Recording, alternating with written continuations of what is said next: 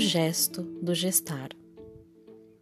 E naquele dia, ela decidiu escolher. Na verdade, ela já havia se encontrado nesta situação algumas vezes.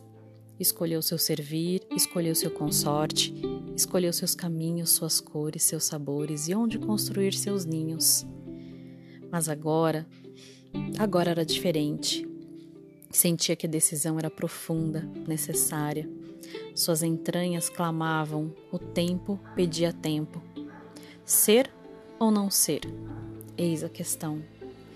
Percebeu que para decidir precisava percorrer um caminho, uma jornada, encontrar seu espaço seguro onde pudesse se despir do conhecido, do esperado, do desejado, onde estivesse livre das imposições, dos papéis pré-estabelecidos, das esperanças de quem a amava. Precisava se ver, se conhecer, se enxergar, se perceber, apenas com seus olhos, apenas com seus sentidos. Descobrir quem habitava seu corpo, o sussurro dos seus sonhos, o calor da sua inspiração.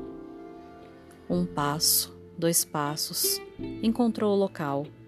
Três passos, quatro passos, encontrou a quem falar para que pudesse se ouvir. Encontrou tempo e o tempo a encontrou. E neste tempo ela se viu, se descobriu Deixou-o sentir livre e conseguiu ver além. Se descobriu curiosa e se permitiu experimentar. E experimentando, percebeu dentro de si novas mulheres, novos olhares, novos caminhos. Soprou a brasa de antigos sonhos. Por amor, disse sim ao que foi e ao porvir.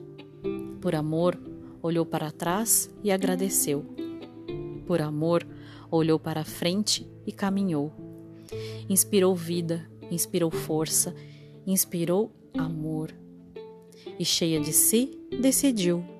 Decidiu com seu corpo, com suas águas e com seu sangue. Decidiu ser e não ser. Decidiu ser mais além de todas que já era.